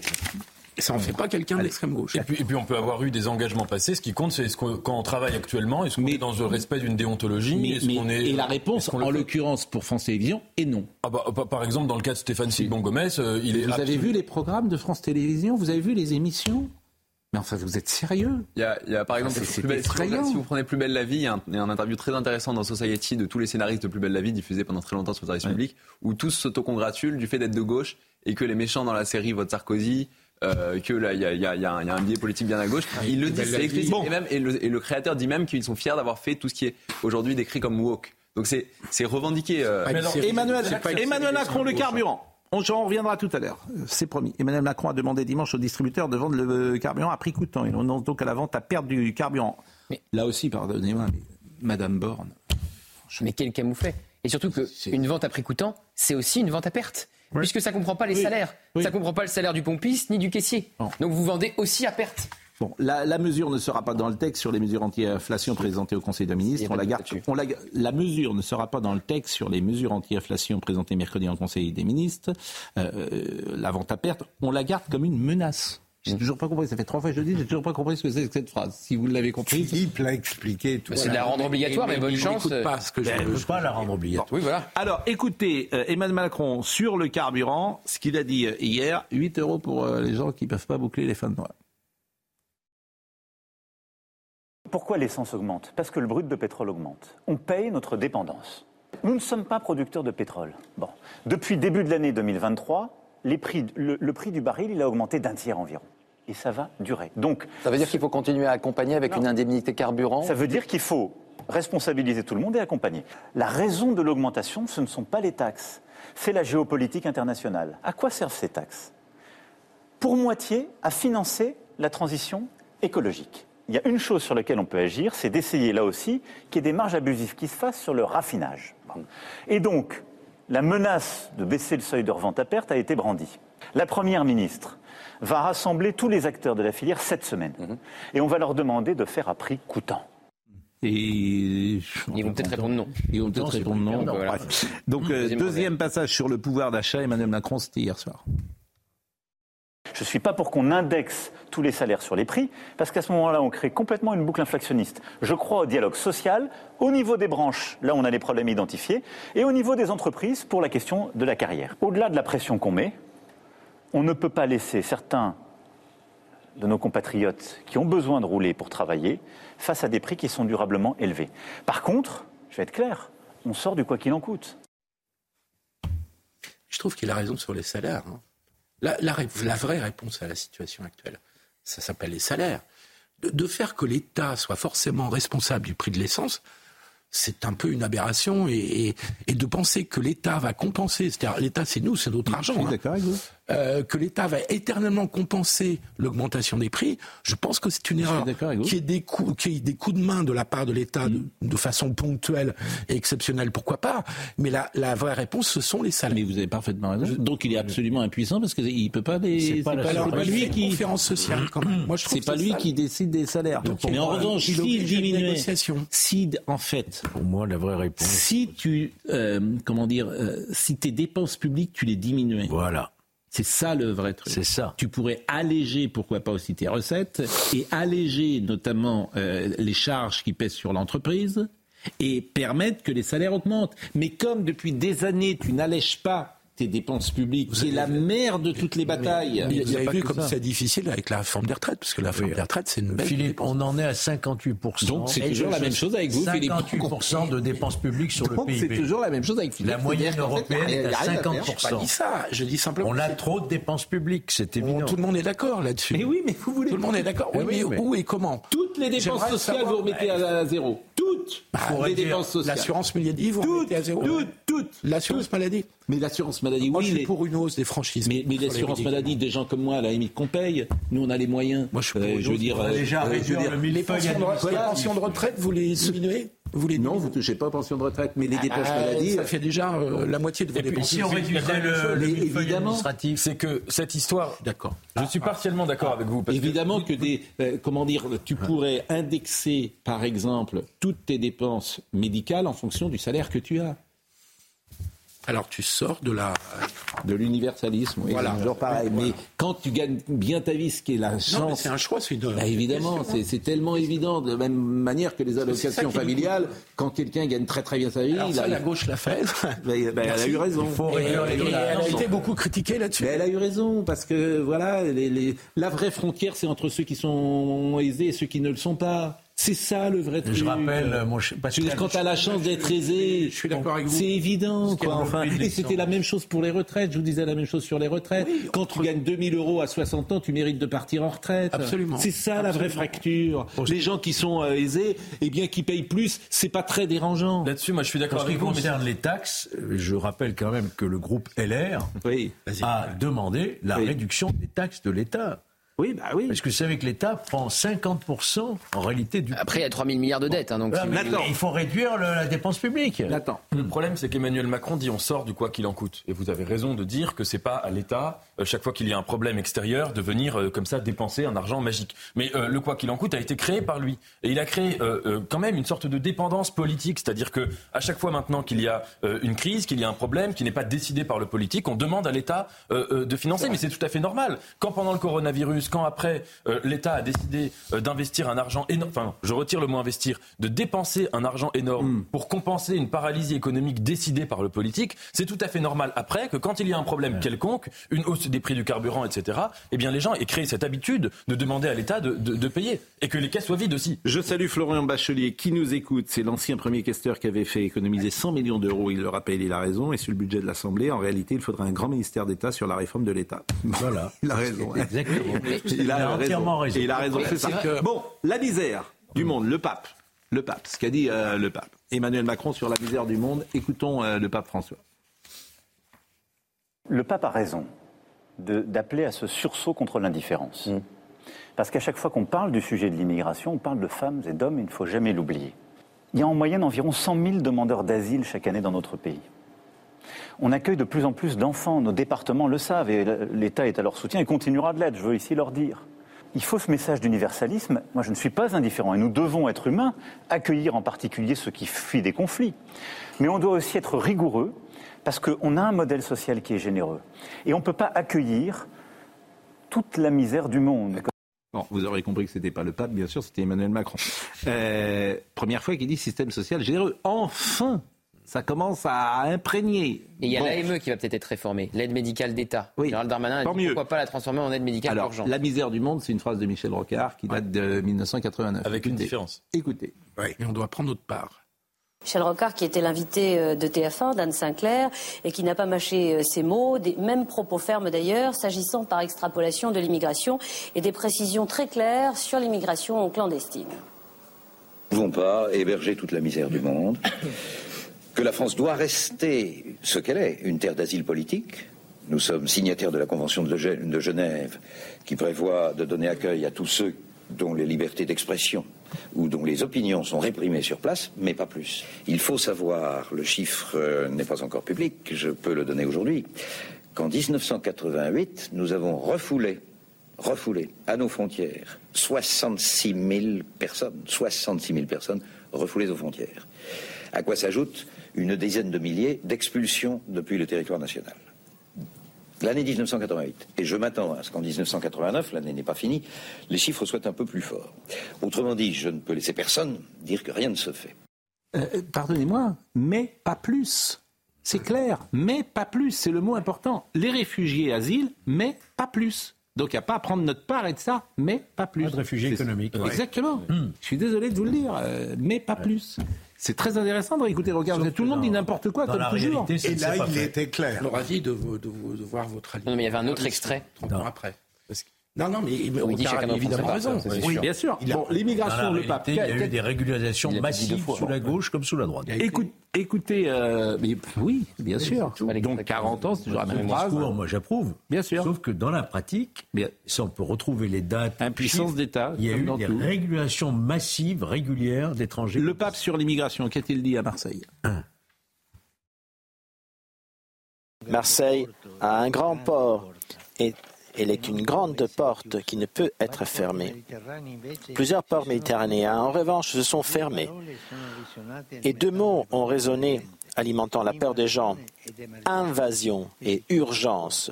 Et on ferme les ports. Mais ceux qui risquent leur vie en mer n'envahissent pas. Ils cherchent hospitalité. Ils cherchent de la vie. Quant à l'urgence, le phénomène migratoire n'est pas tant une urgence momentanée, toujours bonne à susciter une propagande alarmiste, mais un fait de notre temps. Un processus qui concerne trois continents autour de la Méditerranée et qui doit être géré avec une sage prévoyance, avec une responsabilité européenne capable de faire face aux difficultés objectives. Qu'a dit sur ce sujet Emmanuel Macron? Il faut faire une loi, pourquoi Pour compléter ce qu'on a fait ces dernières années. Mais au fond, on a besoin de mettre le système français à peu près au diapason des autres Européens. On ne peut pas avoir un modèle qui est plus généreux et qui est trop lent en termes d'instruction. Donc il y a plusieurs réformes très techniques qui sont dans ce texte de loi, préparées par euh, le gouvernement et portées par la- le ministre de l'Intérieur. Sur la régularisation des travailleurs. Mais le cœur de ce texte, c'est surtout d'accélérer nos procédures et d'avoir une politique plus efficace pour mieux instruire euh, les situations et renvoyer plus efficacement dans leur pays les femmes et les hommes qui n'ont pas vocation à rester. Mais là où il se trompe, où son logiciel n'est pas le bon, Emmanuel Macron, il pense qu'avec le travail, tout est régulé. Que si euh, un, un étranger arrive avec du travail, il, il va s'insérer. La réponse est non, c'est pas vrai. C'est aussi des cultures. aider, mais il y a pas de des, mais c'est des, des cultures, des mœurs, etc. Et puis la Oui, deuxième, ça. qui sont très différentes. Les gens qui arrivent aujourd'hui de la- d'Afrique ont des cultures, des mœurs très différentes. Et en plus, contrairement, quand on fait le parallèle avec l'Ukraine, l'Ukraine c'était des familles qui venaient. Là, c'est que des hommes. C'est que des hommes qui viennent. C'est pas- pas des familles, c'est des, des mères aidées de leur enfant. Il n'y a pas le père. Le Là, c'est que des hommes. en- Donc vous arrivez sur le sol de France des gens qui arrivent en pleine force de l'âge, qui ont 19-20 ans. Qu'est-ce qu'ils font? Comment ils vivent Et quels sont les le rapports aux femmes qu'ils ont Et vous avez les, problèmes que vous avez aujourd'hui. Hi- Hier soir, il y a eu un témoignage intéressant euh, sur CNews d'un restaurateur euh, en Bretagne, à Dinard, qui racontait que euh, quand il y avait eu les réfugiés ukrainiens, il avait pu recruter, ou en tout cas un restaurant à côté de lui avait pu recruter une dizaine de, de réfugiés ukrainiens euh, euh, dans son restaurant et que tout s'était très bien passé. Et que là, récemment, il y avait euh, dans, son, dans sa ville, je crois, euh, 15 euh, euh, réfugiés afghans qui cherchaient du travail, que lui voulait les recruter et que l'État avait empêché euh, euh, qu'ils soient recrutés en leur donnant une formation un peu bidon. Ça montre aussi quand même qu'il y a parfois un, un, deux poids deux mesures dans, dans, dans, les modalités d'accueil des uns ou des autres. J'aurais aimé qu'on écoute Philippe de Villiers, qu'on parle également de la fin de vie, et c'est dommage, mais on, a très peu de temps aujourd'hui. On est allé vite, pourtant sur beaucoup de sujets. Mais comme on est avec Samuel Fitoussi, Walk Fiction, et que ce livre nous a beaucoup intéressé, euh, sur le refus du beau, par exemple, le beau, c'est intéressant. Euh, vous écrivez le 9 avril 2021, Danny Wadden, c'est la présidente de Disney, a dit Nous recevons parfois des scénarios magnifiquement écrits qui ne remplissent pas nos conditions d'inclusivité et nous les refusons. Oui, ben, c'est. C'est ça l'idéologie. C'est exactement ce que je disais au début. On ne se rend pas compte, mais il y a un, affaiblissement de la qualité des, fictions qu'on voit à l'écran parce que pour, pour, des raisons idéologiques, certaines sociétés de production refusent euh, de tourner certains films et donc les auteurs intègrent ces injonctions, ne les écrivent même plus, ne les imaginent même plus. Euh, et c'est tout l'imaginaire collectif euh, qui, qui s'affadit. Et... souvent, on voit des films anciens, on se dit, cette, moi je voudrais d'ailleurs faire un programme avec, ça s'appellerait Ces scènes qui ne pourraient plus exister. Mmh. Ouais, mais c'est très intéressant. Parfois, on a des, on a des points, on des indicateurs, par exemple, des films qui sont refaits. Donc, si vous prenez par exemple Blanche Neige, il y a un remake là qui va être produit l'année prochaine, et les changements sont fascinants à analyser. Par exemple, L'histoire n'est plus entrée sur l'histoire d'amour de Blanche-Neige. La l'actrice principale a dit il s'agira plus pour Blanche-Neige de trouver l'amour, mais de devenir la leader qu'elle sait qu'elle peut être. Donc, mettre en avant un rôle modèle de femme forte, indépendante. Mais les nains seront toujours parce là que, Non, les nains sont plus là, parce que ce serait une oppression envers les nains. Donc, ils ont, ils ont, remplacé les sept nains par des créatures magiques. Mais le paradoxe, c'est que des, des, acteurs nains se sont plaints et on dit au nom de l'inclusion, on nous enlève sept rôles. On a déjà si peu de rôles à Hollywood et on nous enlève sept rôles. Et par ailleurs, on va terminer dans un dernier changement. Blanche-Neige, Blanche-Neige n'est plus blanche. elle est d'origine, elle est latino-américaine. Donc, euh, donc voilà. Et ça, c'est un, dessin animé, ça sort euh, Non, c'est un film, euh, un vrai film qui sort l'année prochaine. Euh, en 2017, France Culture a publié un long article expliquant que les contes pour enfants sont aussi une caisse de résonance à la culture du viol, dans lequel le prince charmant de la Belle au bois dormant est qualifié de prédateur sexuel. ça vous fait rire, mais c'est la réalité du moment. Non, mais si oui, mais vous, êtes marrant. C'est pas, c'est à l'université. Si vous regardez les fictions woke, les, les, rapports amoureux doivent être symétriques. Il peut plus, ça peut plus être l'homme qui fait le premier pas, la femme qui lui résiste au début puis qui cède à ses avances, parce que ça c'est la culture du viol. Il faut soit que ce soit la femme qui fasse le premier pas, soit que le rapport soit totalement symétrique, sinon ce serait alimenter la culture du viol. C'est un rapport totalement symétrique. Évidemment. je voulais vérifier ça. Une féministe m'a accusé de reprocher aux femmes de vivre et m'a demandé s'il fallait enterrer les veuves avec leur mari pour atteindre l'égalité d'espérance de vie. Non, mais ça c'est un peu hors contexte. En, fait, je publie dans le, euh, je parle de la, du privilège masculin et je publie dans le, une sorte de satire où je montre que si les rôles étaient inversés, on pourrait aussi dire qu'il y a un privilège masculin dans l'autre sens si les hommes avaient le rôle des et, euh, et pour appuyer cet exemple. Je dis par exemple que, euh, que l'espérance de vie masculine euh, est, plus, euh, est plus faible. Et ben, ça, personne n'en parle jamais. On parle de, de, la charge mentale, eh des inégalités salariales, mais d'autres espérances, dans d'autres asymétries, on va dire dans l'autre sens, l'espérance de vie, le taux de suicide, etc., ne sont jamais mentionnés dans le débat public. Et si on prend tout en compte, mmh. le, le, le, privilège masculin est moins clair que ce qu'on pense, parce qu'il y a des hommes effectivement au sommet, mais il y a aussi des hommes en bas, emprisonnés, mmh. criminels, qui meurent tôt, etc. Et donc, quand j'ai écrit ce texte, cette satire, une féministe m'a dit euh, est-ce que tu veux qu'on enterre les, veuves avec leur mari pour atteindre l'égalité d'espérance de vie Et ce à quoi j'ai répondu, évidemment que non. Mais par exemple, il y a d'autres asymétries dont vous parlez, comme l'asymétrie de, de, euh, salaire. Euh, on peut vous reprocher, vous dites, bah, bah, on va empêcher les hommes d'aller travailler pour, pour atteindre l'égalité, parce que les, hommes, pourquoi ils gagnent, ils gagnent en moyenne un peu plus d'argent? C'est aussi que c'est aussi le résultat de choix individuels. Certains hommes se lèvent tôt. Il y a une culture aussi. Non, évidemment, il y a une culture. C'est très dur. Moi, je trouve que c'est la première des batailles, le salaire. Souvent, je le dis. Mais les femmes de Pharaon étaient enterrées avec euh, mm. leur mari. Je peux te dire qu'elles y faisaient attention. Parce qu'elles étaient enterrées vivantes. Elles entraient dans la pyramide avec lui dans la chambre mortuelle, elles ne ressortaient pas. Ah, c'était. Euh, bon, euh, c'est du second degré, bien sûr. L'auteur euh, présente en huit... Parce que le second degré n'existe plus hein, dans la culture woke. Hein. Tout est pris au premier bah, degré. Friends, Friends ne peut plus est cancellé par les woke. Ah ouais, ça, le second degré, ça ne doit pas exister. Donc les huit commandements des woke. Premier commandement, tes héros sont vertueux. Deuxième commandement, tes minorités seront discriminées. Troisième commandement, tu effectueras un découpage identitaire de la société et tu la représenteras. Quatrième commandement, tu ne pratiqueras pas l'appropriation culturelle.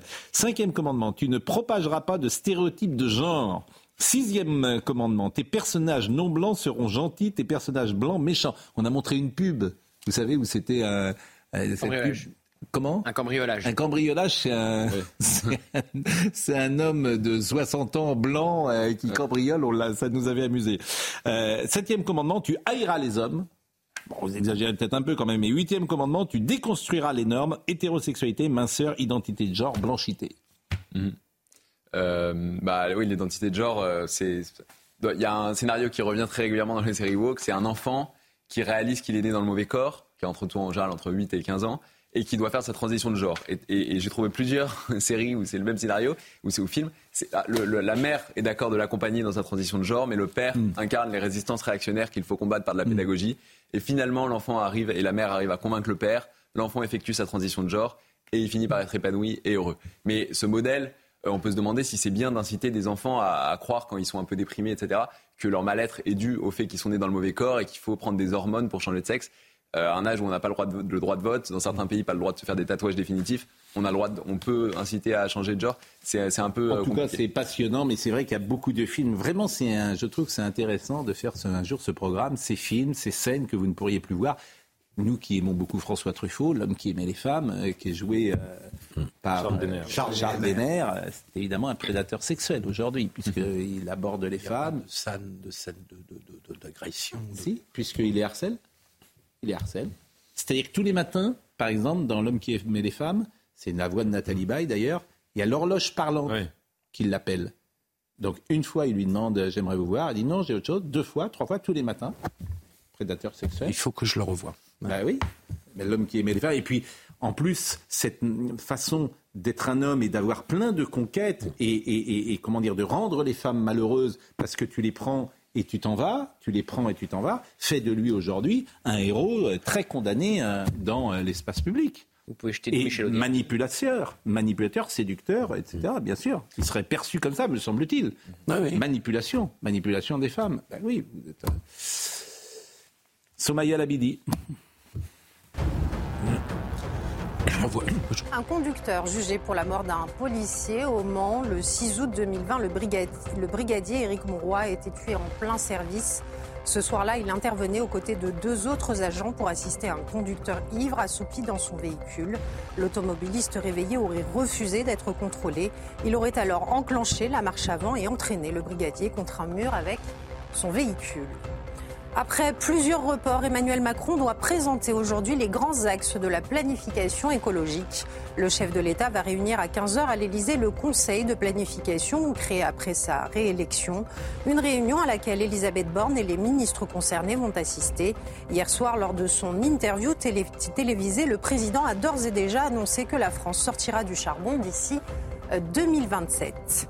Et puis en pleine crise au Nagorno-Karabakh, le président turc rencontre son homologue d'Azerbaïdjan.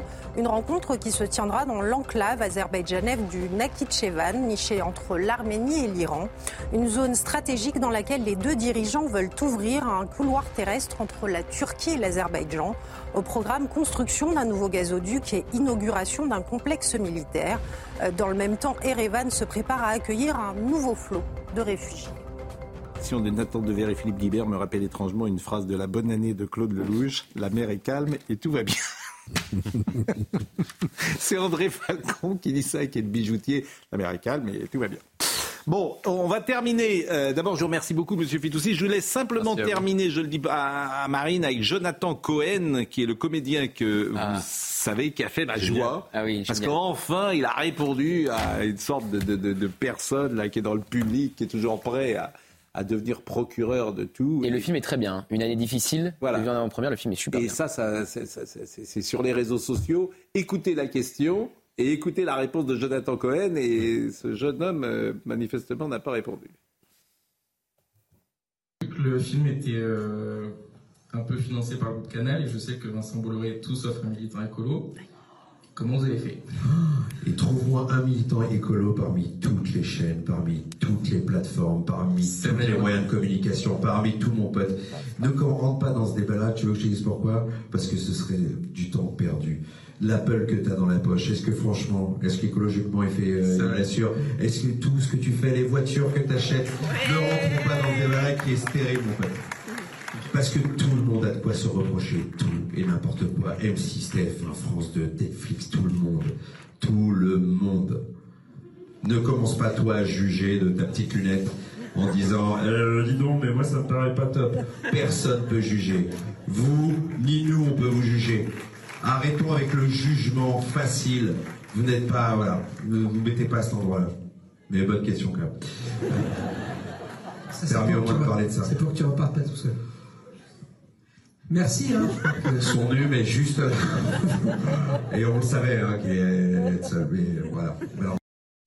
Bon, on essaiera de reparler demain euh, de ce qu'a dit le pape sur la fin de vie parce que c'est euh, intéressant. Audrey et puis on, sur les propos de Luc Besson également parce que c'est intéressant. Luc Besson qui est aujourd'hui, euh, comment dire, innocenté de tout et qui malgré ça, malgré ça, je sais qu'il y a un grand journal par exemple pourrais le citer. Euh, oui, non, je ne vais pas le citer.